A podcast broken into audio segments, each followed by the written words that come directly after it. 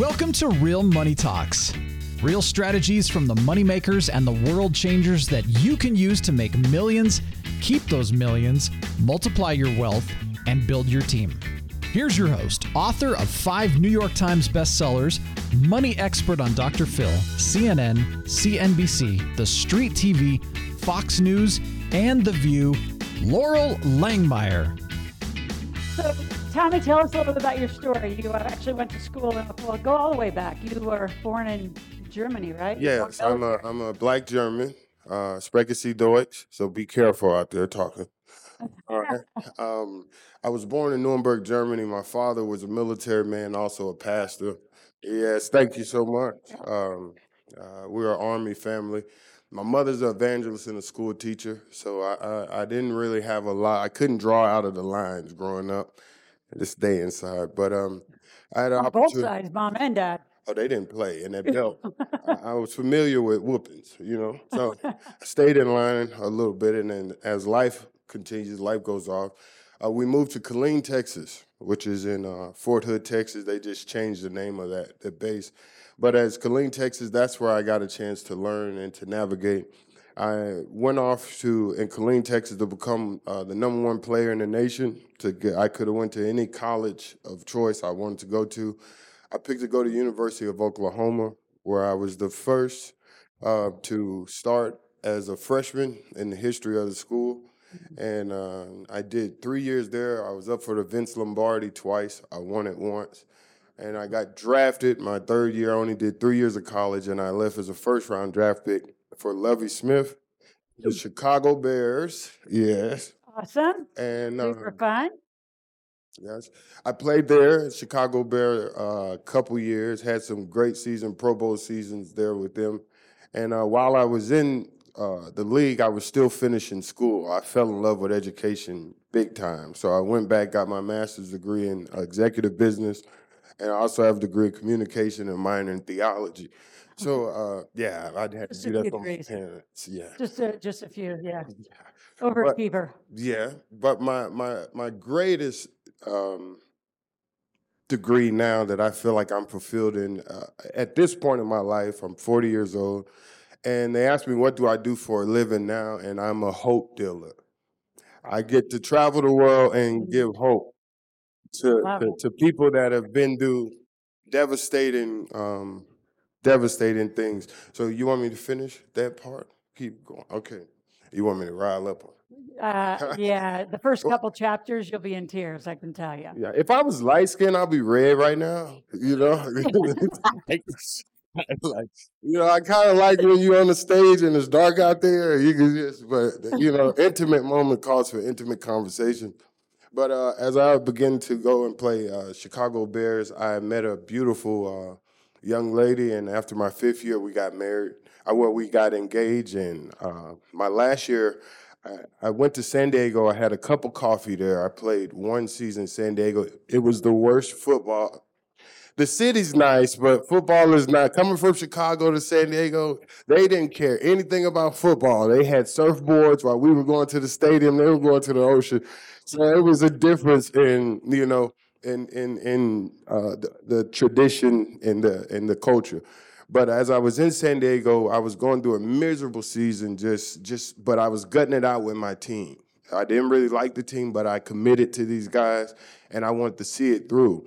So, like a week before our last game, I was in prayer, and God said to me, me and my wife, me and my fiance had been together for a while, and God said, "No more. Just you got to get married." And I was like, "What?"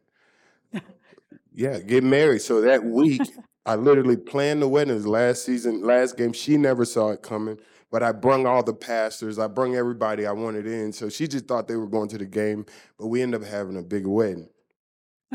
Yeah, with all my intimate friends and different things.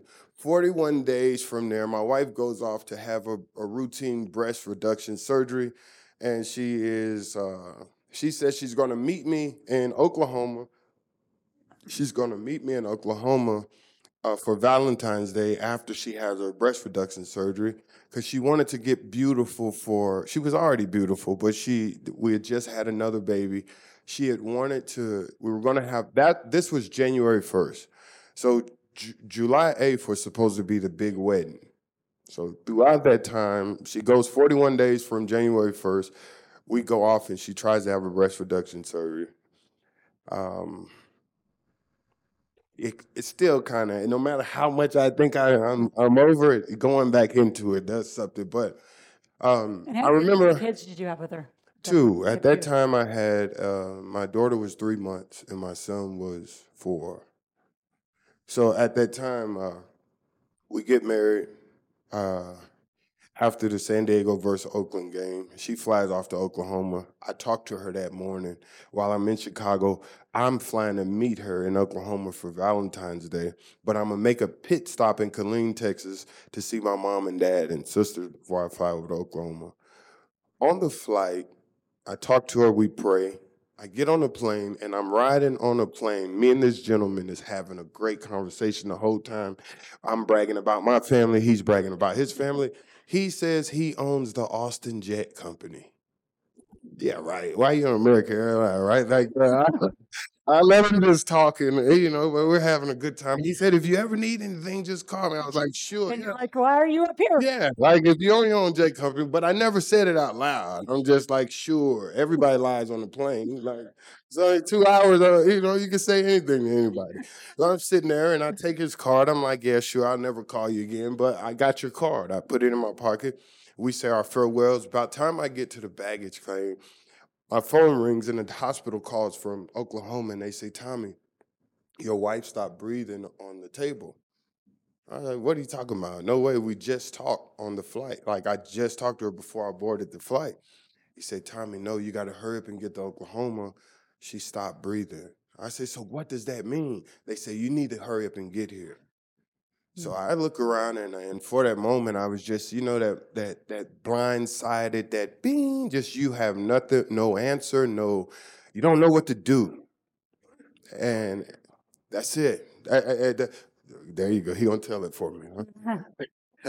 Yeah, so I, I look around and I try. I'm looking at all the uh, you know the flight monitors, see if any no flight look like it can get out to Oklahoma. So I rush to the counter. I say, "Ma'am, is there anything that you guys could do?" To my my wife stopped breathing on the table. She was like, "No, sir. There's no more flights. There's we can't do anything." So lo and behold, I was sitting there and I just reached in my right pocket and there goes the card.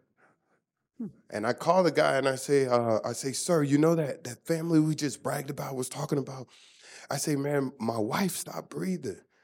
He's like, what do you mean? I said, I need a jet. There's nothing that can get me out. He said, well, Tommie, uh, where are you going? I said, Killeen. It was about 40 minutes from Austin. He said, there would be a jet waiting for you. In that moment, I knew I'm a big believer in a higher power. And in that moment, I, I knew that God had something for me in this, and my job was to see it through. I didn't like it, hated everything about it, but I realized that sometimes God take you through some things to grow you through some things. And the making of something, the process of being made is sometimes difficult when you're being made. But I knew from football, I knew that this was not football. I, God did, my mother did not birth me here to tackle people. She didn't. Like God made me to tackle tough things, people that are going through not wanting to get out of bed, depression, anxiety, uh, divorces, loss of finances. That's what I'm here to tackle. I'm here to bring the world together through my my struggle. The reason I came up with endure, I feel like my wife saved me because I if I don't lose my wife, I go off in this happy world of thinking I'm doing everything right and everything's going my way and I got all the money.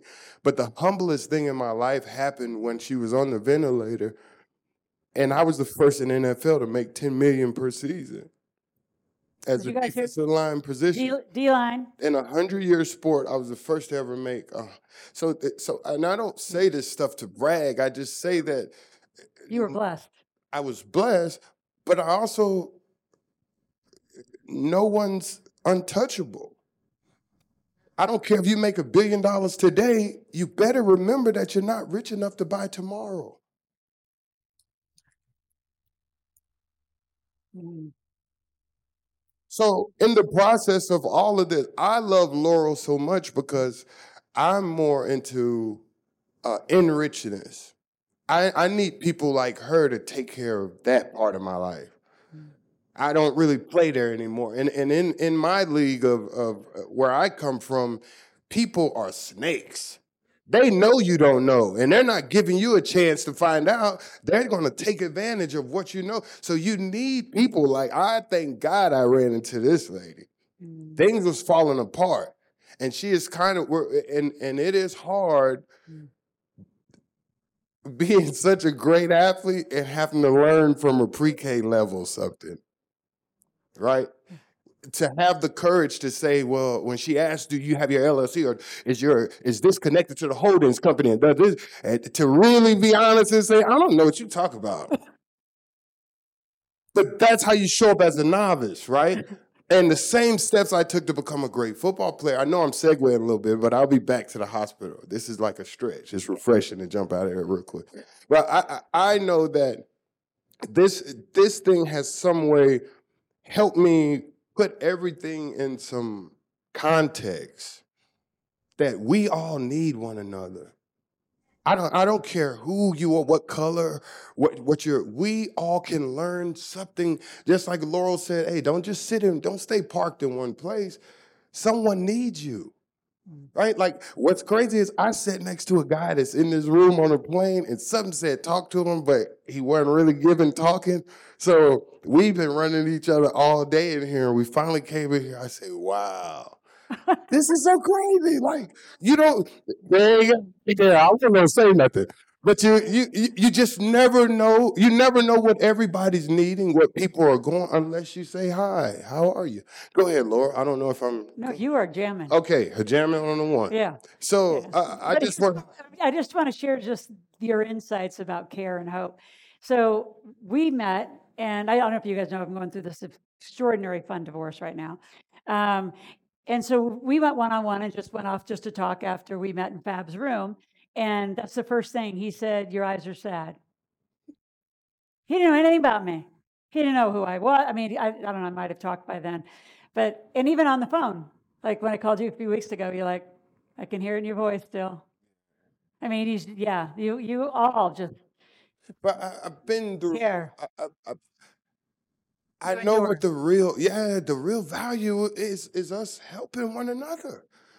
It- it- we can all walk around here and act like I do this, and uh, you could be the loneliest person in the world, but you act like you got it all together. And you, I, I, I had a chance to climb Mount Kilimanjaro, and it took me five days to get. And, and this thing changed my life. After I pulled a cord on my wife, I made a promise to God that I will give attention and I will serve the day till I leave this place.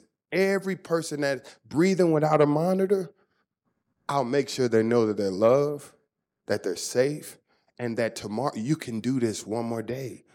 That's all I'm here to do, to encourage the people. It's so refreshing to watch people who think they know everything. Like, how is this happening right now? You can't explain it, but it's happening. And it's trying to get people to get the max value out of the inhale and the exhale. When you go home, just go look at your loved ones. Go look at someone. Don't argue, don't fight. Just take a chance to watch how amazing it is that they don't even, they can have the worst attitude in the world. I just look at me like, he doesn't even know God is moving. And once you bring conscious to it, you start making yourself a great breather. Endure is about playing through life's hardest hit. Don't just go through, but grow through. We're actually breathing through whatever your it is, you are breathing through it. I don't care how bad it is, what it was, you God is one more chance. You're making it. It's not a machine doing this because all I hear is ding, ding, ding. I can't get that out of my mind. So I know problems are showing you. If you have problem, I'm so refreshed when I hear people going through stuff because I say, you know, that's a living person problem, right? That's that sounds like music to me because I know what it sounds. A bad day is when a hearse is pulling up in front of your house. A bad day is when a doctor walks in the room and say you have three more, you have three months left. So we keep everything in perspective. There's an old man, I love this story. There's an old man that comes out to his porch every day. He's about 73 years old at this time, retired. He grabs his newspaper, takes his coffee every morning, and he gets out on his porch and he runs out. And right as he running out of his porch, he steps into something. he looks down. He's 73 at this time. He looks up and he see a big old German Shepherd take off. He said, "You know what? I thought about it." He said, "This isn't the first time this happened to me in my life." He said, I used to chase and run and scream and get mad and kick it all over. He said, but at this particular time, I said, I can't catch this dog and I'm too old. And I really just want to sit here and drink my coffee and sit down. He said, so the old man, through his wisdom, he finally looked down at his shoe and he said, wow, what a beautiful brown. Well, you can understand life becomes all about perspective. How are you seeing things? How do you want to see this? And in this, you give yourself patience through the process. You allow yourself to know who said I had all the answers, who said I knew, who said I had to have this all figured out. And when I do that for myself, I allow myself an opportunity to grow, not just go through things, not just be a human doing, but a human being. Yes, sir. So take us back to the finale, if you would. How long did she live once you got off the plane and got there? So when I got there, um, for three days, the world was in this fight with me. Uh, all the teammates, all the churches, all the. For so for three days, I watched her face changed. I watched. I knew that it, it was. It. I just kept believing, believing, believing, and a doctor came in and he said, uh, "Well, Tommie, we're gonna have to put." Uh, we're gonna have to put cords in the feet or organs. So I'm thinking there's still potential. There's time. There's uh, I'm going off in the chapel, and the chapel's caddy corner to her room. And on the third day, I start seeing uh, about seven families start coming in different rooms, and I didn't know what was going on.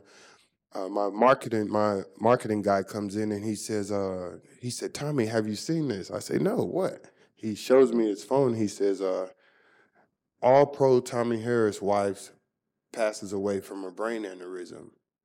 I found this out on the internet while she was in that room.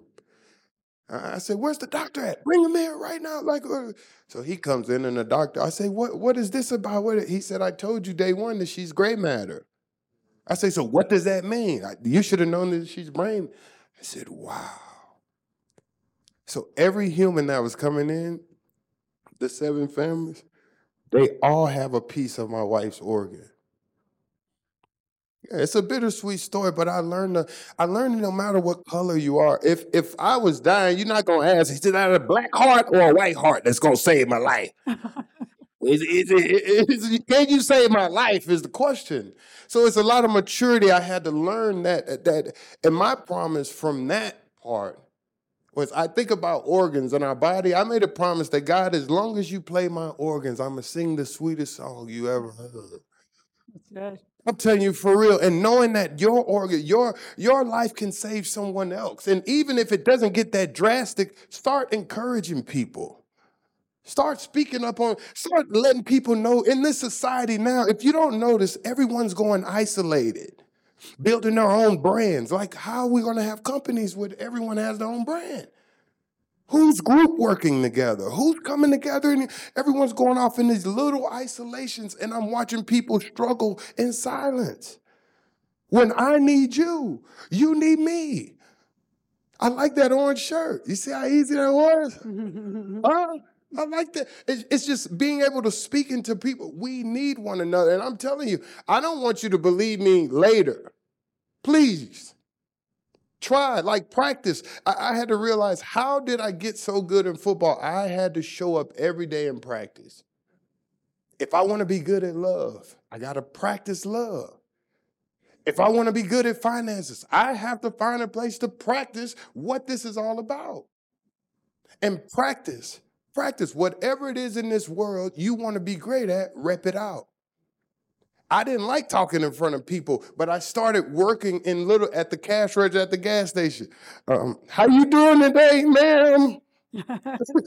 I knew I could sit there and act like nobody exists, but I know one day I want to do this for real. So how about I get a rep? Let me get a rep. Let me let me go hug a little kid and, and see how they react to okay, getting a rep. I want to be better at this thing. So I'm showing up every day. What are you repping to get better at? And this all comes down because my wife Ashley taught me how to endure. I believe that I that moment in my life transitioned everything to teach me how to not waste time and take advantage of every opportunity and be grateful for everything God gives you. Mm, Amen. Yeah. Thank you. So, so Tommie, you go from having a funeral, now being a single dad. Talk about those moments, and then fast forward to your beautiful new wife, Tasha. I meant. Yeah. So And, uh, um, you have what total of four kids, five kids? she has three and I have three. Yeah. Yeah. yeah. And we lost one, remember? Yeah, and yeah, Yeah. So you want to talk yeah. Well, I brought, you know, I brought him here. I mean, not just for a great story, but you guys are going to need to endure. Like, I mean, you're going to run into projects that are going to cause every hurdle, and most people quit. And this isn't about quitting ever. This is finding that community which is here financially for you, business for you. You're going to have all sorts of struggles. Are you going to go outside of here to find the answer? Or are you going to trust that we are a, a collective community, not segregating? We're coming together. There's a chapter in that book that speaks about it called Who's in Your Huddle.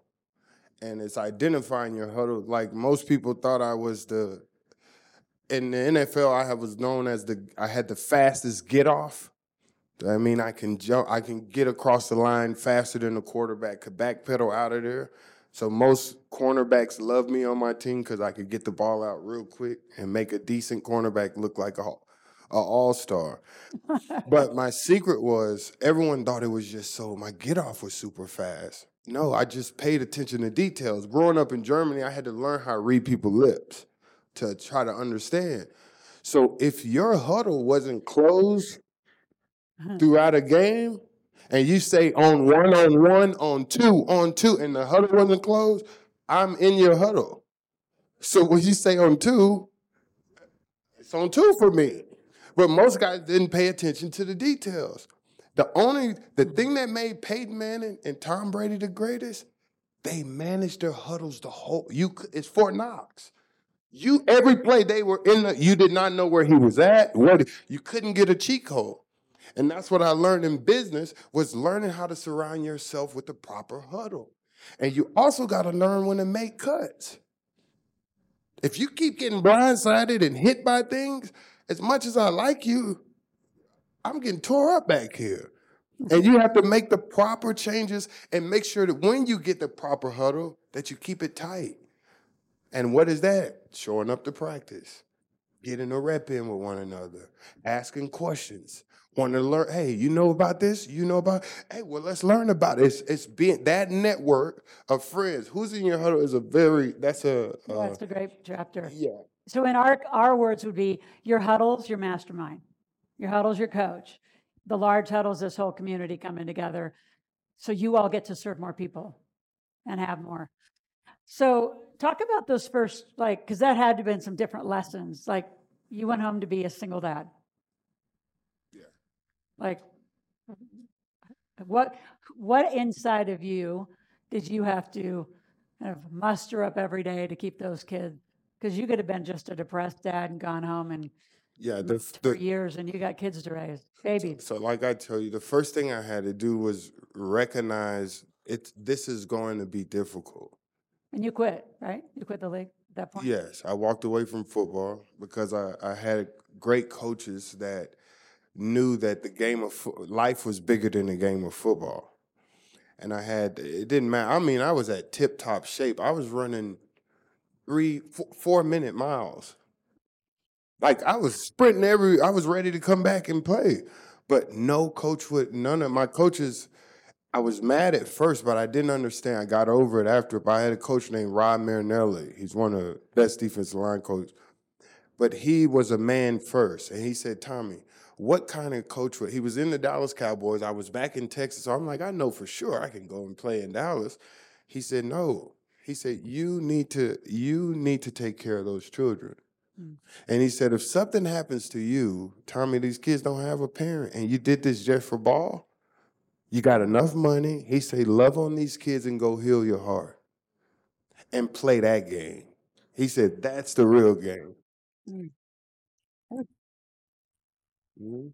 What a great man. A great, great man. Yeah. Great man. Rod Marinelli, uh, he taught me a lot of different things. What else did he teach you? Um, stick cotton in your ears. Stick cotton in. Oh, he was a trench you ever know you ever heard of the trench uh World War II, the trench guy? Yeah. He was one of them. So Rod Marinelli would come in in the morning and ask you, "How you doing?" And you'll say, "Well, I'm going." Nobody gives a sh-. He he was a mental guy. Oh, he didn't care. He said nobody cares. How you think people really care when they ask you? Let me ask you how you. Yeah, I'm over here. Thought I healed from football. Football is a cold, like that's uh, you know. But Rod Marinelli taught me stick cotton in your ears, and sticking cotton in your ears is very important to a defensive lineman. But I use it in real life because when someone it- and it- sticking cotton in your ears mean that no matter what this person's like, when you hear, you jump off sides because you're listening to the count. You're not watching what's happening. So stick cotton in your ear allows you to see what's see people footwork instead of hearing wordplay. Mm. Action versus. Yeah, I love you, but you never move. Right. You don't, Yeah. right? Uh, if, if you, we You could ask only me see, how you are. You really don't give a crap. how are you doing, and you're just moving on to the next subject. But sticking cotton in your ear allows you to really see. You're not listening to so many words. You're, you're watching people feet move. Yeah. Mm. Okay, so God wasn't done teaching you endure. No, I'm still. I, endure is my life. No, I know. that's my- So, but I'd like let's move on to Tasha, the baby, and Come on, come on. Bring you it. gonna tee it up, or you want? No, you. Um, so now at this point, I'm with a beautiful woman that I was with since uh, since She's awesome. I've known her in high school, but she taped my ankles in high. She was two years older than me. We never thought we were tall. I was fat. She was fat. It's- it- like no, it was just not one of them things we would. I wasn't attracted to her. She wasn't attracted to me. We were just cool. And some way, I started a hair salon uh, after I retired, and in her spare time, she likes to do um, decorating. And after that, uh, she came in, decorated, and we just caught back up in life. And one thing led to another, and I have a beautiful doctor now. Yeah, you do. She's Yeah, as a partner, and um, not just a doctor, but she's a just a, Great soul. a great a great person. And I, I- just tells you that no matter what you're going through, I've just committed to hold her hand and grow through this. And and my journey the rest of my life is just to go and to deal hope to someone that feels like tomorrow when they don't want to be here tomorrow or they uh, or they can't get out of bed or they can't uh, why am I doing this? Because I fell in a place of nihilism, depression, anxiety, and the reason I speak, I speak most. I believe in mental wealth. That's what I needed because uh, uh, my head was in a million places, and it wasn't for the grace of God. I don't think I could sit here and be rooted into something that is. I trust God. I don't. I don't. And I'm sorry if that offends anybody, but I need Him. It, it holds me together. Um, but I, I want to tell this quick story about Mount Kilimanjaro. Yeah. So after losing my wife, I had a chance to go to Mount Kilimanjaro, and I told you it took me five days to get up something, and it took me three hours to get down. And it really on this mountain, if you ever get a chance to do it, if you haven't done it, um, there's a five day hike and a ten day hike, but you learn the spirit of acclimation. And when you're acclimated, that means you can go to the top and you can go right back down to the bottom. You could go to the top, you go to the bottom. You good with the people back home on the porch. You good with the people at the White House. You good down here with the. You can deal with it once, but you got to do the work. Every step was like this. The first five days.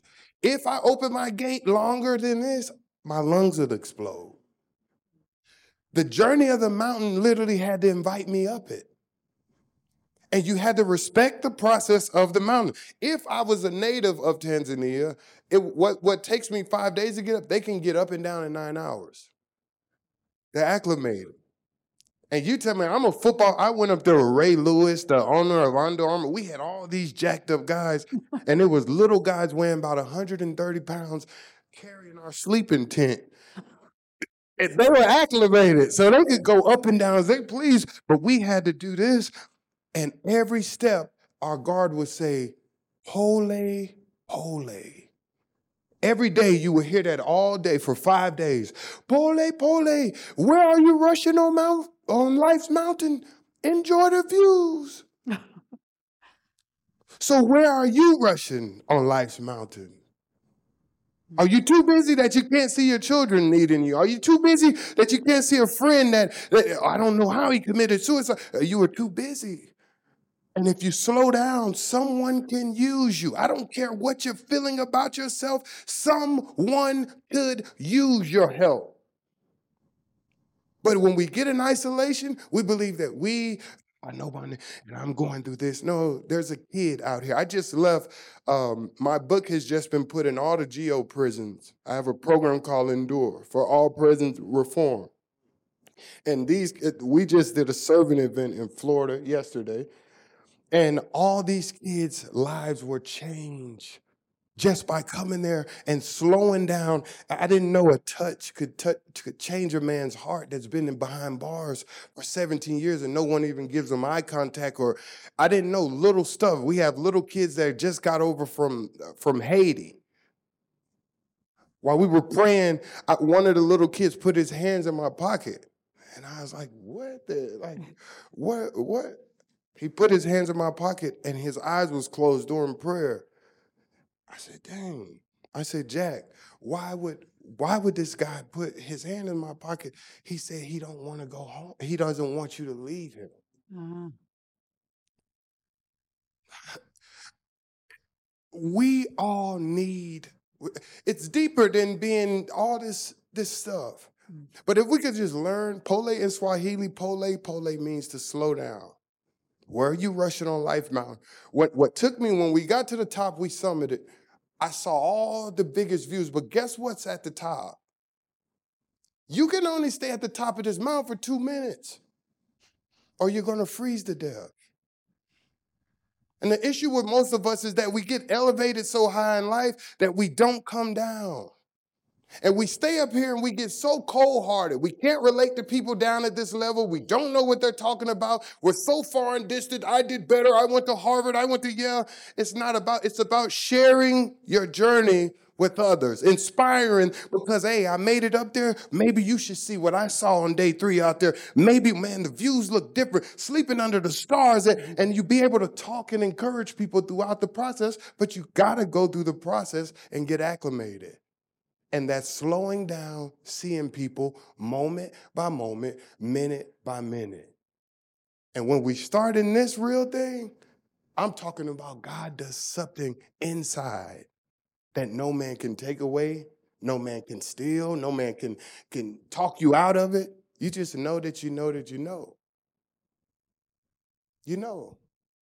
And I know from this day forward, my job is to go tell it on the mountain, hey, that you'll make it. You're going to be all right. You'll be, I know this happened, but you got to get back up. So many people depending on you. But you first must go through life's process and slow down. All right, that's what I got, and I see the time. Mm. So I'm going to take you a place you might not want to go, but we're going to go. So um, you, lost a child. So not only lost his wife, also has gone through the, the death of a child. I don't know how many of you have ever outliving your children is uh I, I couldn't imagine it. So, and I know a lot of people who have. How did you not get angry and pissed off and like? I mean, at some point during all of this, like you, it has been brought to you, right? What you've gone through, like, what are some of the, like, was it prayer? Was it God the whole time? I mean, at some point, weren't you angry? Like, yes, like, I, I still I have like, moments. I'm human.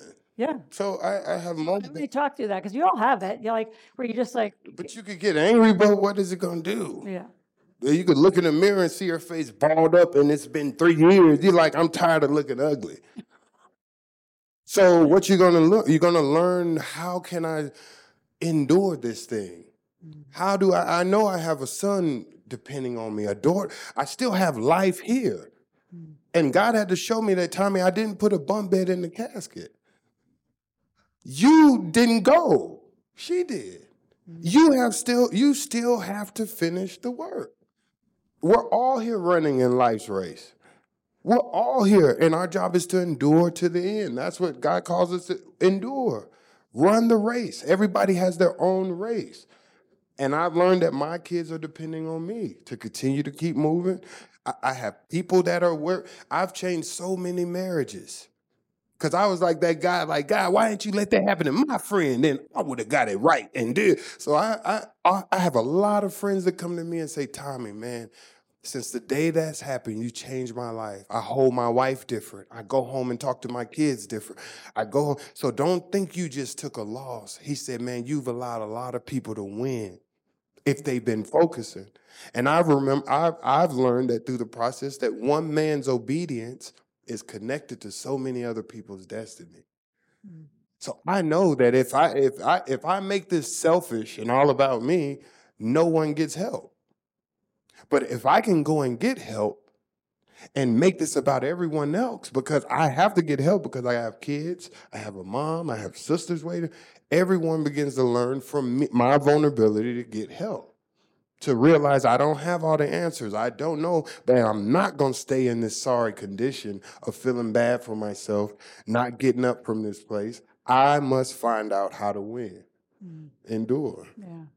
So talk about the book. I love so you use football metaphors throughout. So it's a it's an easy read, Very, except for the emotional part. with the first four chapters. Yeah. Yeah. But then it takes off. It takes off. Yeah. But it's fun. So talk about just your journey of writing the book, like from finding the huddle to just the process of you putting words to paper. It's not as easy as everybody thinks. No, it's not easy. It's like pulling open a scab. That's what I was talking about in that video. We cut it short because that's a one of my friends got rushed to the hospital yesterday for a heart my video uh, guy. And on my way here, he sent me. He said, "Man, I, the doctor said I was about to die and all this. I just want to show you what I got on the documentary so far, just in case something don't happen." So he asked me, "Do you have any?" I said, "Well, I'll shoot. I'll give you a little short that they're finishing on me." But um, my Hmm? Go, ahead. So the journey for the book. Yeah. Would- Did you want to write it? Did Nick ask you to write it? How'd the book come about? No, the I was saying all that because my videographer guy, Jay, he pushed me to take a leap of faith. Mm. And he said, "Bro, you know you're going around telling all this stuff. Don't- I don't like being on camera, right? I, I'm I'm not a salesman, and she knows that. I, I promise. I'm better at a barbecue or at a, at- in your living room or at church either. But trying to merge it together with it, it, becomes a lot. But All, all these people. I, I said, you're going to go up there by yourself. no, I, like, "No, I I'm not." by myself, but there's a. I'm not afraid to come up here by myself. I just don't. I don't like uh, flabbergastic talk, like just wasting. I just wasting. wanted to hang out with you. Yeah, I, I feel comfortable safe Yeah, now. we could. Right. So this book came about. A friend challenged me to go ahead and um, do what I've been doing. I, doing business school, I was right. I just been writing. I'm already on my second book called Only Time Will Tell. But this book here was just a. a it was like the finishing point of that. I'm not going to feel sorry for myself anymore. I've I've sat in this long enough. It's been seven years, and especially when you're losing a loved one, you're trying to respect their family. Like you can't. I didn't want to hurry up and get married because I didn't want to feel like I was over what I. It was just a lot in the process of acclimation. So this book just challenged me to go and and be brave enough to to take a leap of faith. And and once you're done with this book, you're not going to feel this. When I finished writing that book, there it became a scar. The pain didn't hurt anymore. It's like I laid everything out on the table, and it's step by steps of things that helped me get through dealing with my pain and, and my different situations. Thanks for listening to the Real Money Talks podcast. Your host has been Loral Langemeier, author of five New York Times bestsellers, money expert on Dr. Phil, CNN, CNBC, The Street TV, Fox News, and The View. Want to learn more about off Wall Street investing, tax strategies, and multi-million dollar business strategies? Visit liveoutloud.com slash podcast for past episodes, show notes, and resources. For some special wealth building gifts only for Loral's podcast listeners, visit liveoutloud.com slash podcast gifts. Do you have a burning question for Laurel? Visit askloral.com to submit your question, and it may just be covered on a podcast episode. So stay tuned and be sure to subscribe to get new episodes every week.